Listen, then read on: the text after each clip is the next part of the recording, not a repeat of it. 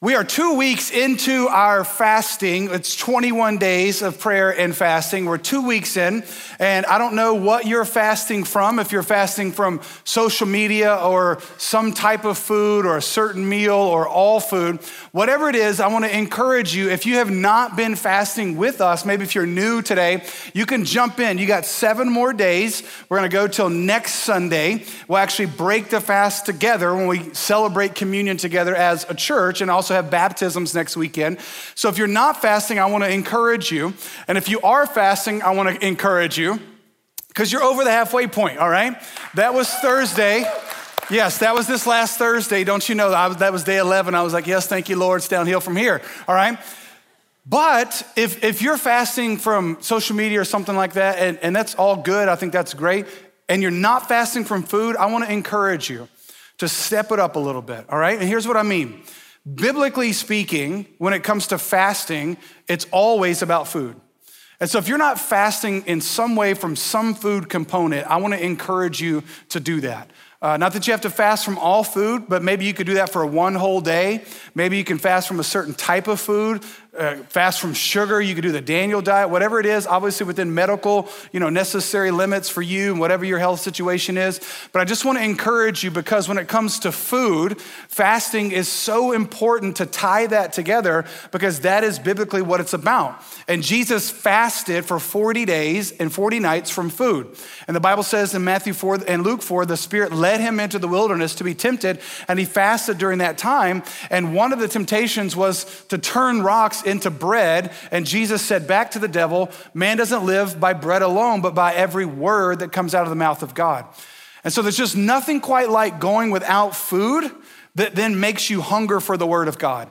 And so Jesus wasn't feasting on bread, he was feasting on the word of God, which is why after that time, the Bible says he came out of the wilderness full of the Holy Spirit. Full of the Holy Spirit. And I just think those two things go together, all right? So I don't know, again, know what you're fasting from. I don't know what you've done so far, but I just want to encourage you, all right? If you're fasting from all food, if you can, by God's grace, keep it up. If you're fasting from some food, keep it up. If you're not fasting from anything, I want to encourage you, pray about it. You let God answer that. And then maybe tomorrow you can do that for the next 7 days, all right?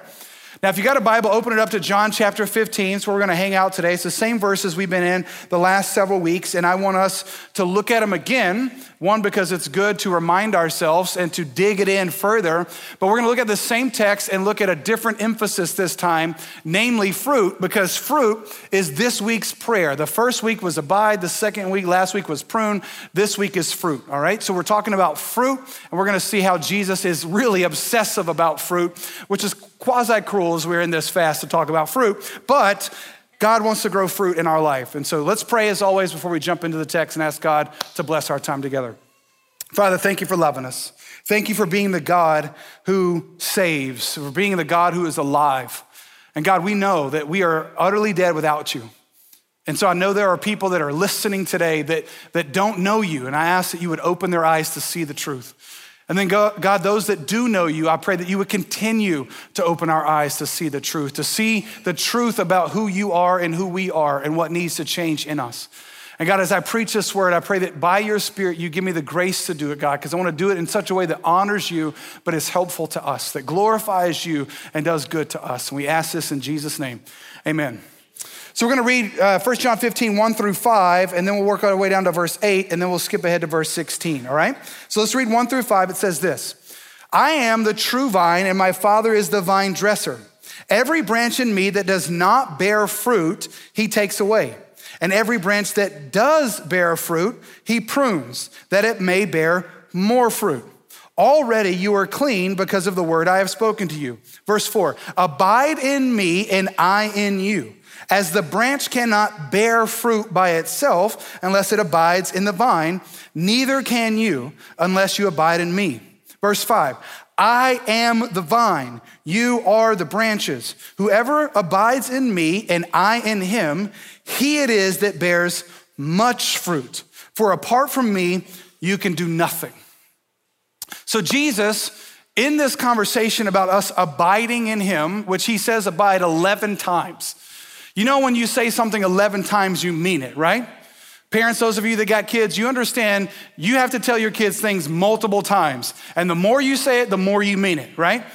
Experts say that you got to say things 7 times before people start to pick up on it. Jesus was more of an expert. He said it 11 times, all right?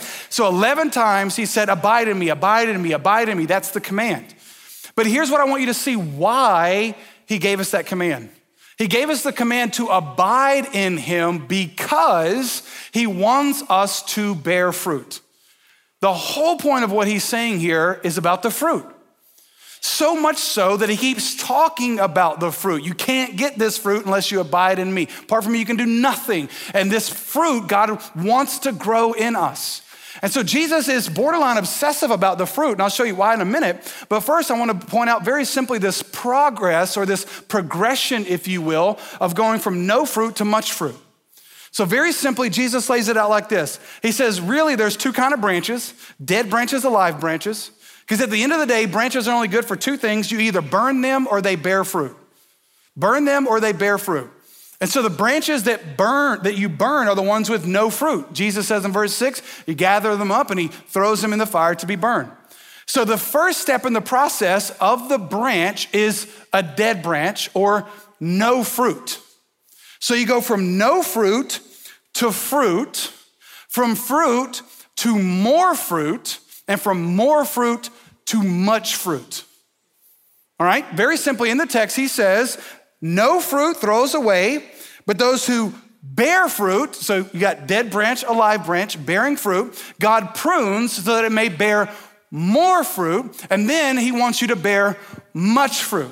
So very simply, I'm gonna act this out for you again. You go from no fruit, to more fruit, to much fruit. All right, one more time.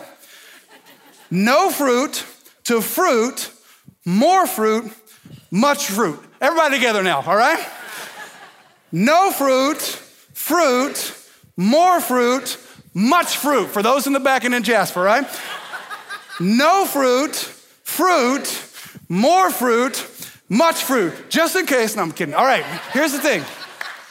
You see the process there, right? John 15, from no fruit to fruit to more fruit to much fruit. Now, here's what I want you to see. Here's why Jesus is stressing this. First, you go from no fruit to fruit. No fruit to fruit, dead and alive. That process is called salvation. Because see, the Bible doesn't have categories for humanity like we have. We categorize people good, bad. So you got, in our mind, you got good people, you got bad people. And really, bad people is everybody but you, right? You good people, they bad people. But the Bible doesn't have categories like that. The Bible only has 2 categories, dead people, alive people. Dead branches, alive branches. And the Bible says very clearly, all of us were born dead, spiritually speaking. We were dead in our trespasses and sins, Paul says. We were dead, not we were bad, not we were quasi good, we were kind of good. No, we were dead, man, dead. Able to do nothing. But the 2 best words in the Bible, I say this all the time, make a great tattoo. But God. If you think tattoos are sinful, put it up on the wall in your house, all right? But God made us alive in Christ Jesus. We were dead in our trespasses and sins, but God made us alive. So 2 categories, dead, alive. No fruit, fruit. And here's what you need to see. This category of dead means there is nothing of eternal value that we can produce.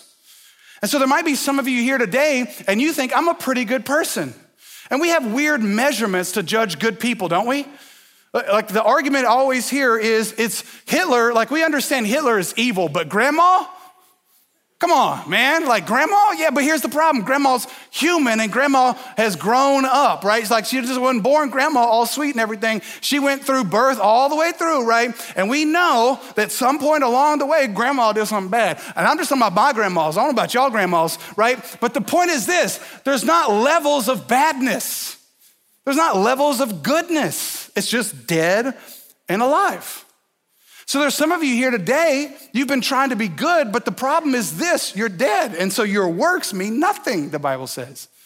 Dead or alive. The good news is this, but God can make you alive. He can make you alive in Christ Jesus. He can open your eyes. The Bible says he can regenerate you. He can save you. And when he saves you, you respond in faith. And that faith is your confession, and you're saved.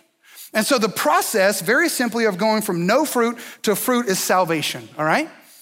It's when you're saved, when you're made alive. Then the process of going from fruit to more fruit, to much fruit, is what we call sanctification, all right? Becoming like Jesus.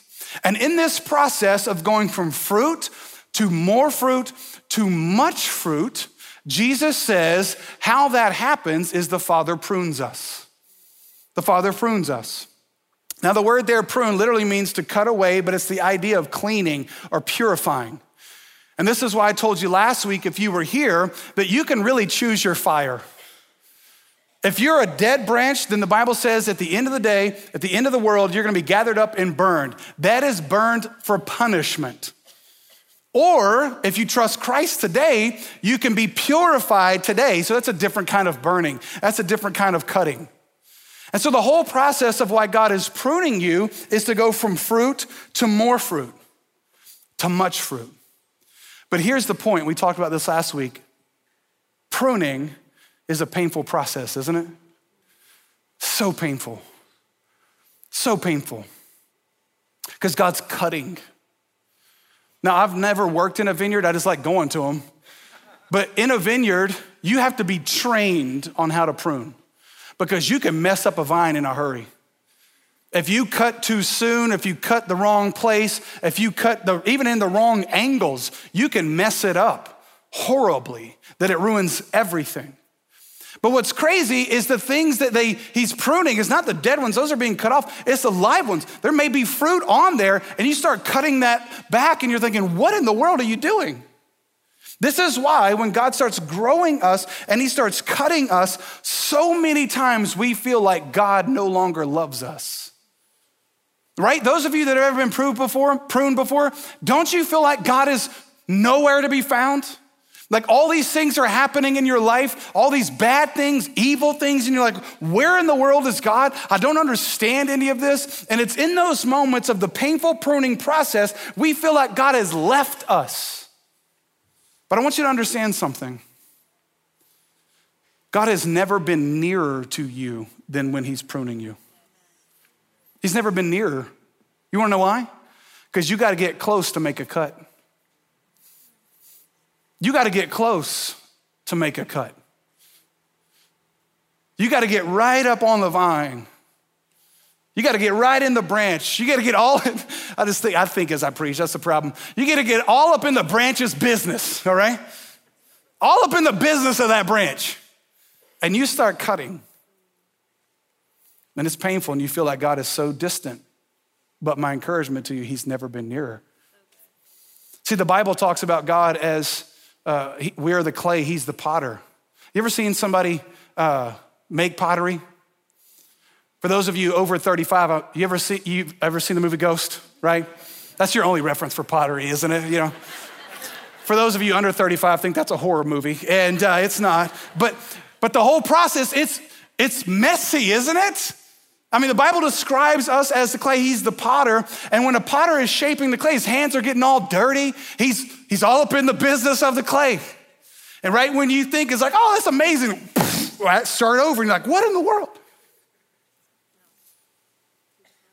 Here's what I want you to see. God is a God who gets his hands dirty. Not in sinful ways, I'm not saying that. But you can go all the way back to Genesis 1 and 2. The Bible says that he first created the substance and then he formed it. And what did he pick up in his hands and blew life into to make the first man? Dirt. He'll turn back into dirt as well. But God got his hands dirty in making us. And what I'm saying to you is this, he still does. He's intimately involved in shaping you.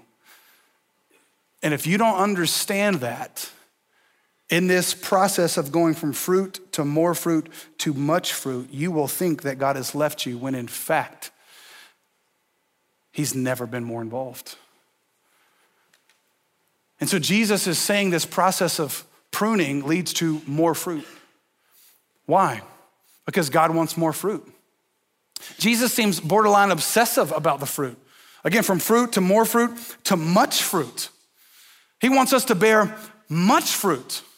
And in this process of bearing much fruit, Jesus goes on to say, look at verses 6 through 8. You'll understand why he is so obsessive about this. Verses 6 through 8, it says, if anyone does not abide in me, he is thrown away like a branch and withers, and the branches are gathered, thrown into the fire and burned. If you abide in me and my words abide in you, ask whatever you wish and it will be done for you. Verse 8, here's the clincher. By this, my Father is glorified, that you bear what? Much fruit. That you bear much fruit and so prove to be my disciples.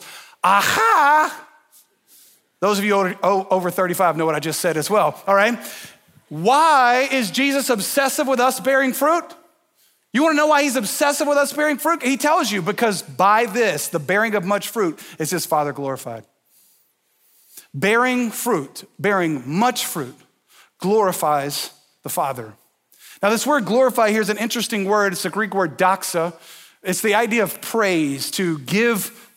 The Hebrew idea of glory was weight, and we just kind of bring that over into when something's weighty or important, we use those kind of words. But when you are glorifying God, you are praising him. You are saying this is who he is and this is what he's done. And Paul, interestingly, in Romans, there's this whole section where he has the doxology, and that is literally the ology of doxa, which doxa is glory. Anytime you put the word ology on something, it means study of, so it's study of glory. So I love Paul because he'll just be writing, and then all of a sudden the homeboy just busts out in a worship song. And that's what happens, right? He's just like, amen, let's praise in Jesus. And I love that.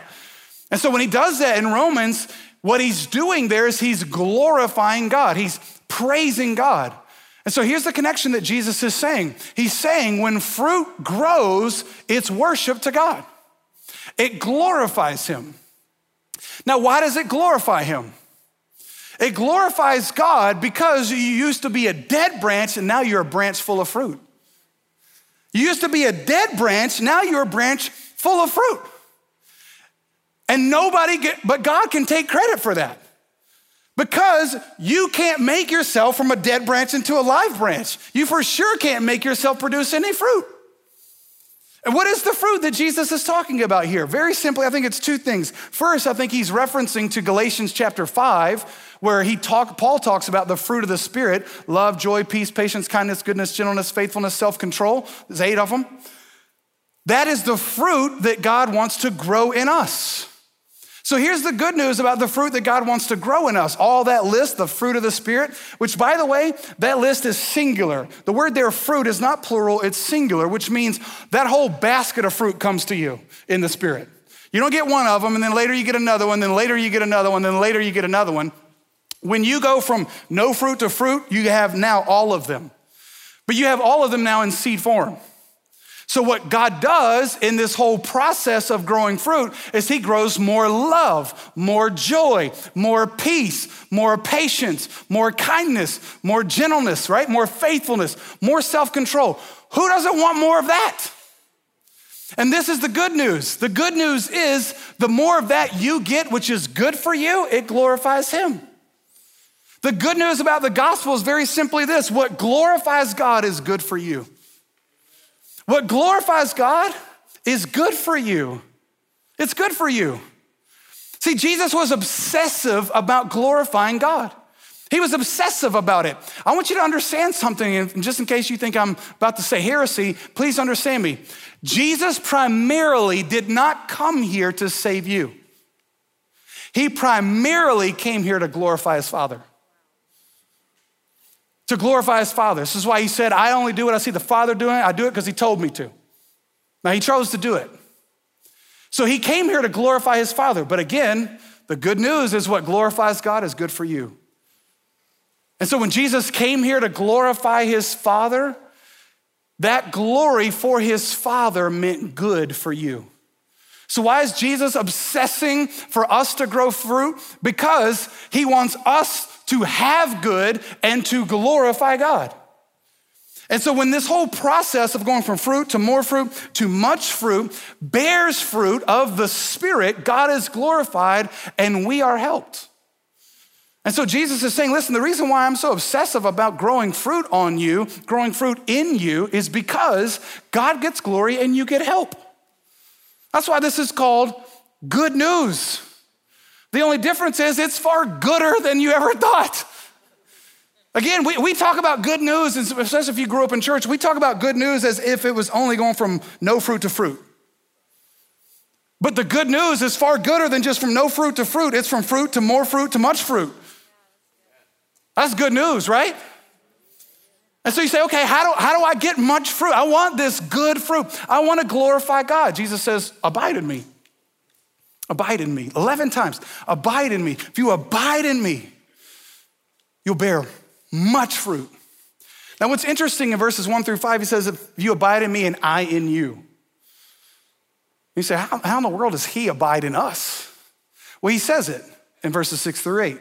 He says, abide in me and my words abide in you. My words abide in you. So the way that Jesus abides in us is his word abides in us. So if you like math, you like formulas, let me break this down for you. Abide in his word, he's abiding in you, you will bear much fruit. Abide in his word, remain in his word, stay in his word, live in his word, camp out in his word, he's abiding in you, you will bear much fruit. So here's the key. The key is abide in this book. Why? Because this book is the good news. The word good news is the New Testament writer's way of describing the entire activity of God.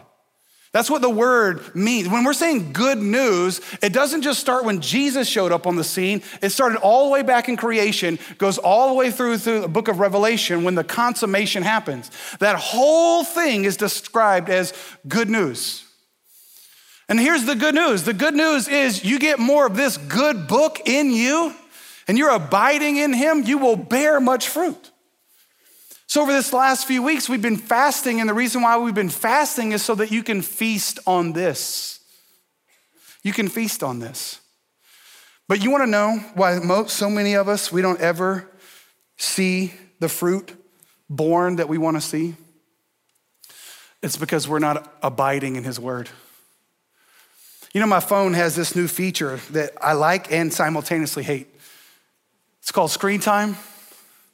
The latest update, it gives me, in fact, it just did it this morning. It gives me an update on screen time. And I'm averaging a little bit over 3 hours a day on my phone.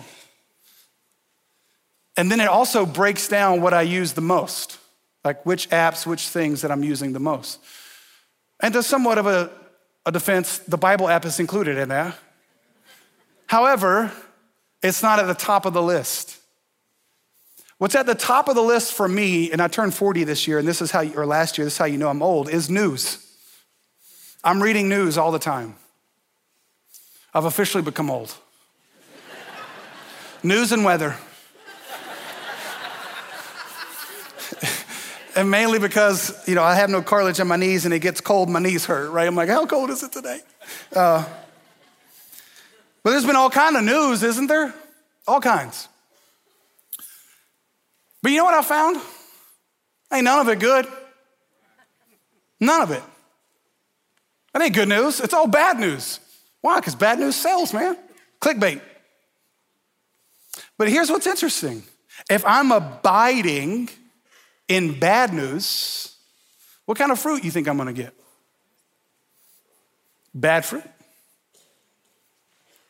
Bad fruit. And you choose your network. I don't care which one. You might think some are more Christian than others. They all bad. Why? Because the news is people focused, not God focused. And so if I'm constantly abiding in news that's not good, then why am I surprised by the fruit it's bearing of a bad attitude? Now, yours may not be news. It may be some other app like Facebook or Instagram or whatever. And again, I'm not saying those are bad in and of themselves. They're not. They can be used for great things. But normally what happens when you are abiding in that, you were having a good day till you saw what somebody else was doing, right? Like they're skiing and I'm stuck in a cubicle, right? A lot of times that breeds or produces the bad fruit of jealousy, bitterness, envy, fear of missing out. And no, I'm not gonna shorten that because it just sounds weird.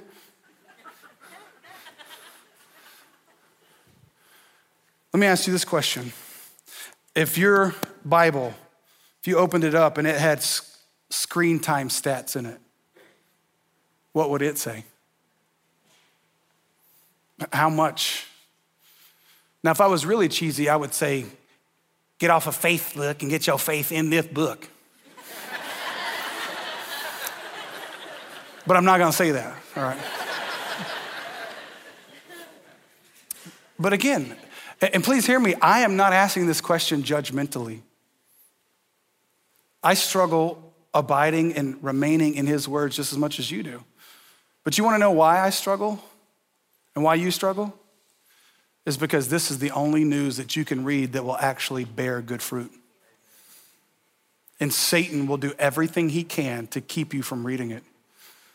You ever realize you turn on Netflix or Hulu or Instagram, you'll sit there for 2 hours and ain't nothing happened. You open this book, all hell breaks loose in your house.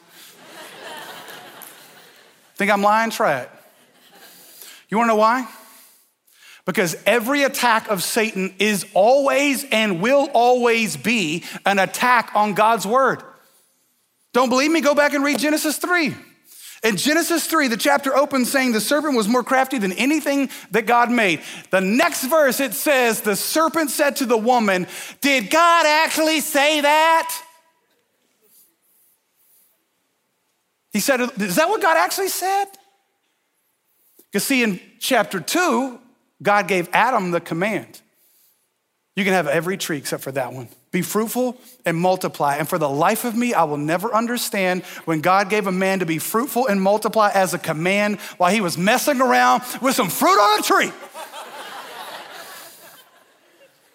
The only thing I could think of is that's what his wife wanted. And he was like, okay. Right?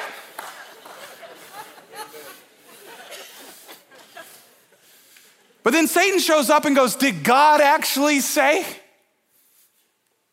And she says, well, God said. And then he goes, well, but he didn't mean that.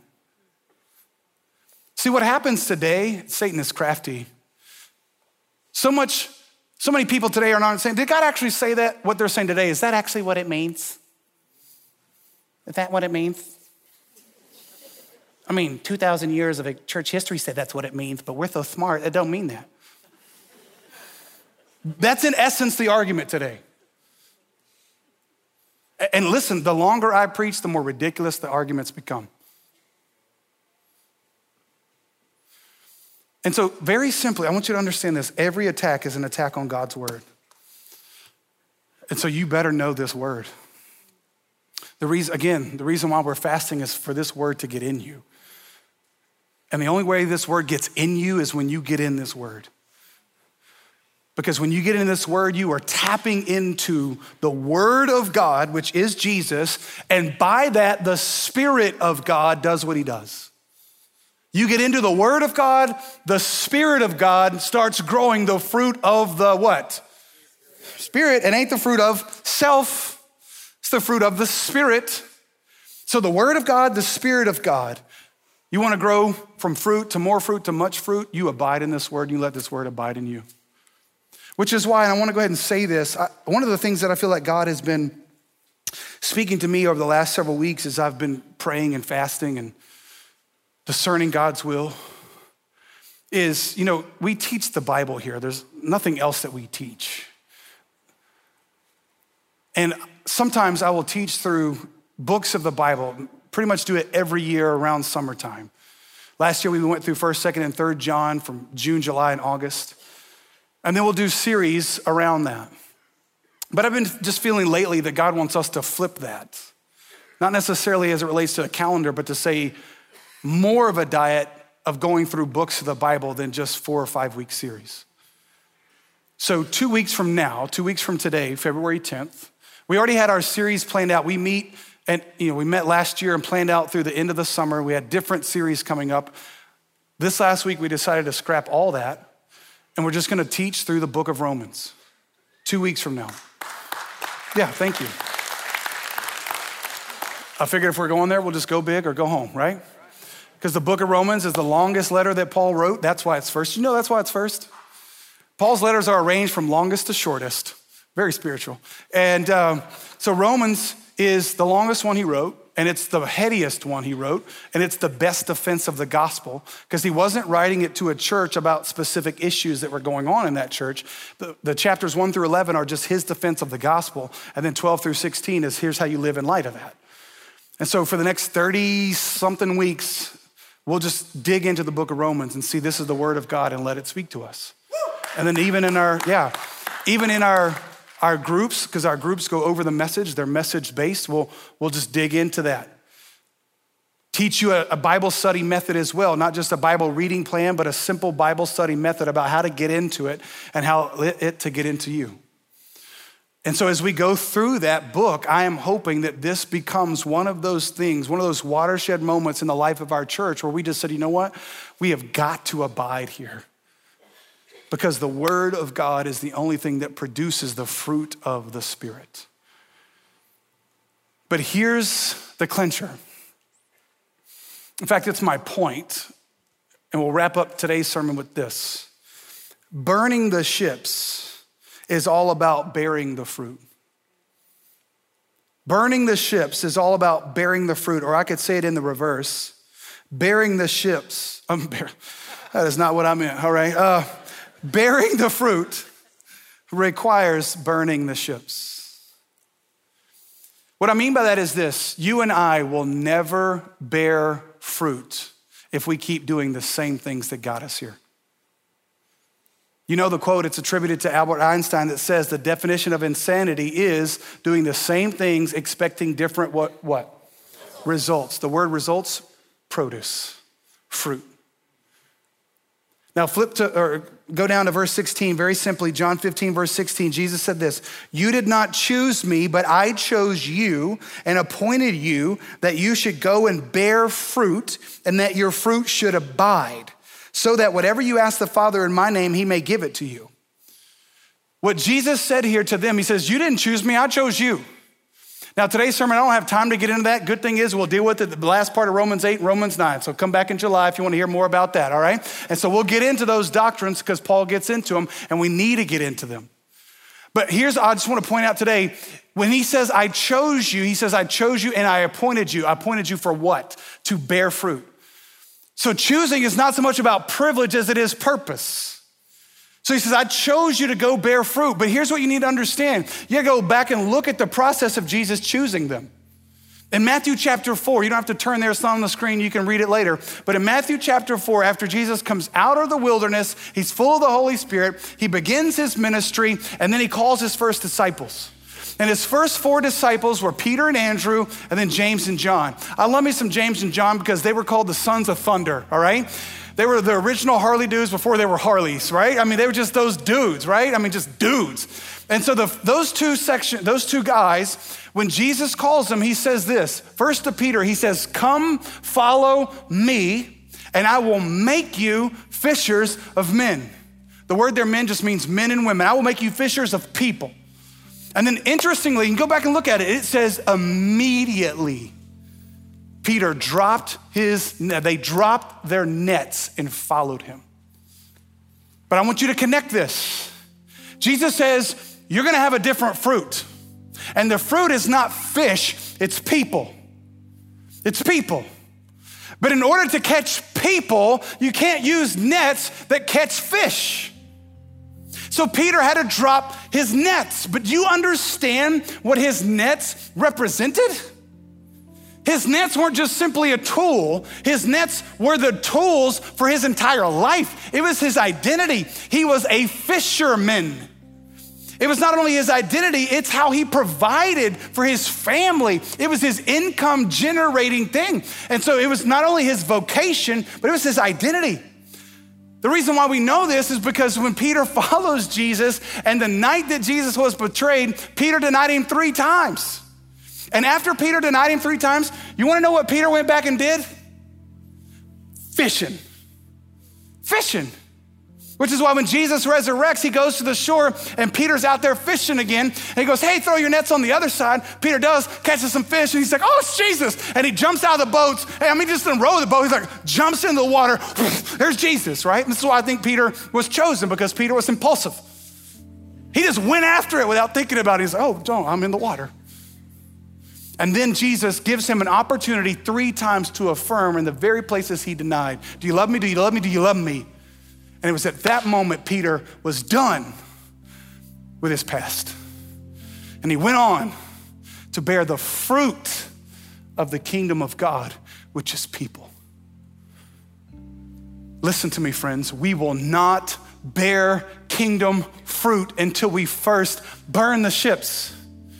Interestingly, James and John, the sons of thunder, Jesus says, come follow me. And then the Bible says this, and they left, immediately they left their boats and their father and followed him. Their boats, left the boats and father. Left it all to follow Jesus. So friends, hear me. In order for you and I to bear fruit, there's some relationships that gotta go. There's some habits, there's some identity that's gotta go. There's some income. I mean, just imagine what these guys gave up. But man, don't you know that when Peter stood up there in Acts chapter 2 and he preached and 3,000 people were caught with the net of the gospel? I don't think he regretted giving up the fish. Do you? No. Why? Because look back at verse 16, that you should bear fruit and that your fruit should abide. So here's the process. No fruit, fruit, more fruit, much fruit. I got one more for you. Abiding fruit. Lasting fruit. Fruit that remains. We're still reading about it today, 2,000 years later. That's what's most important. See, as a father, I can relate to this as a father because I got 2 kids. And the best thing I can give my kids is not finances or even family, it's faith. That's the best fruit I can give them. That's the best thing I can give them because that abides, that remains. And I'll never understand why parents spend so much more time on things other than faith in their kids. That remains. Because inside every fruit is what? Seed. Y'all really need to come to welcome dinner and welcome lunch. You'll get all this there, all right? Seed, because every fruit that God grows in you, listen to me, it's not for you. It's not for you. You ever seen a tree eat its own fruit? No. The fruit's not for you. The problem with Christians is we're eating all of our own blessings. We're eating all of our own fruit. Everything that God's grown in us, we're eating it. We're consuming it. But it's not for you. It's to glorify him and it's for them. This is why Jesus said it is more blessed to give than to receive. Notice Jesus didn't say it's cursed to receive. He said it's more blessed. Make no mistake about it, it's blessed to receive. I grabbed my other mic. This happened last service. You may get 30 minutes now, I don't know.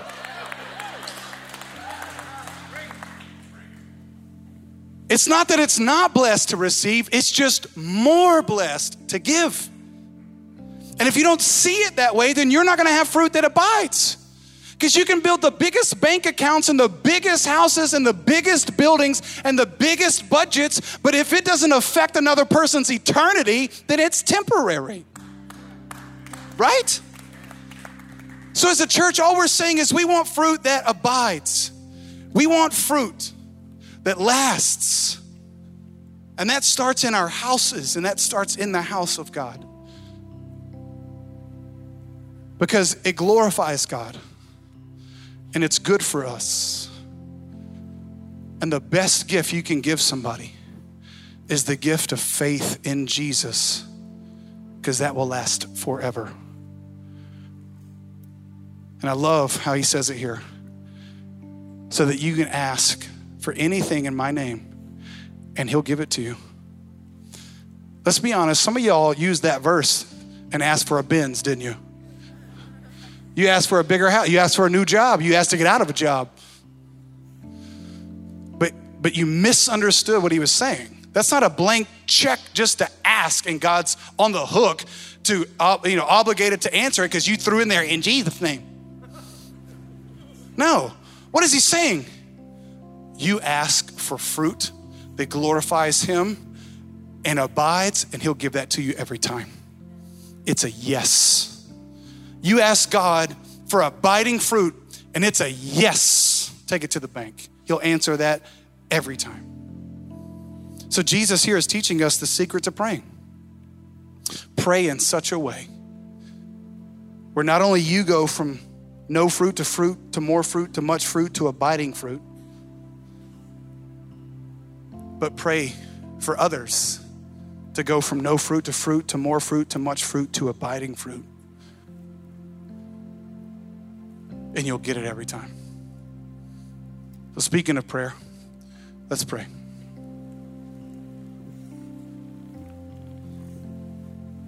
Father, thank you for loving us so much that you gave your son so that whoever believes in you would not perish, but have everlasting life. God, I know there are people here today that are in the no fruit category, in the dead category.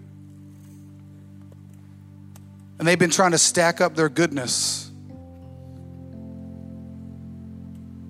But even our good works are like filthy rags, you said. And so those who don't know you, God, I pray that today you'd save them. You would open their eyes. You would regenerate them so that they can respond in faith and be saved. Nobody looking around or talking here as we close. If you've never trusted Jesus, but today you feel like God has opened your eyes to see the truth, then I'm going to simply lead you in a confession, a prayer. And you can pray, respond in faith, and be saved. So if you want to trust Jesus for the first time, not out loud, but pray after me. Say, Father, thank you for loving me.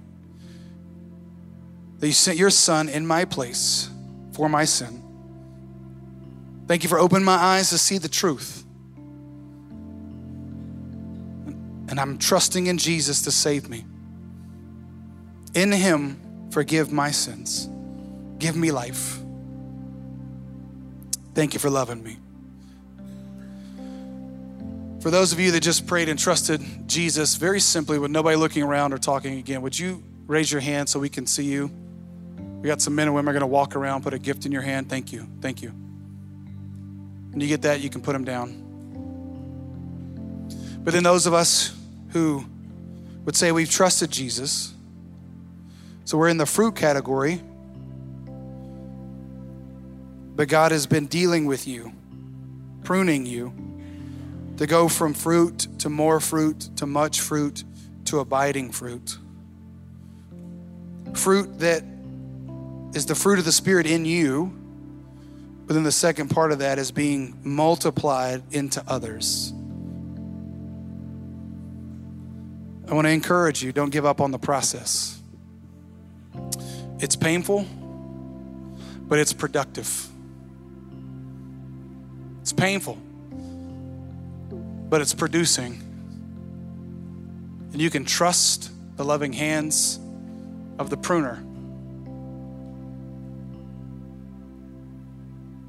because he's after lasting fruit. And as he works in you, I hope that you will begin to understand the things in life that really matter.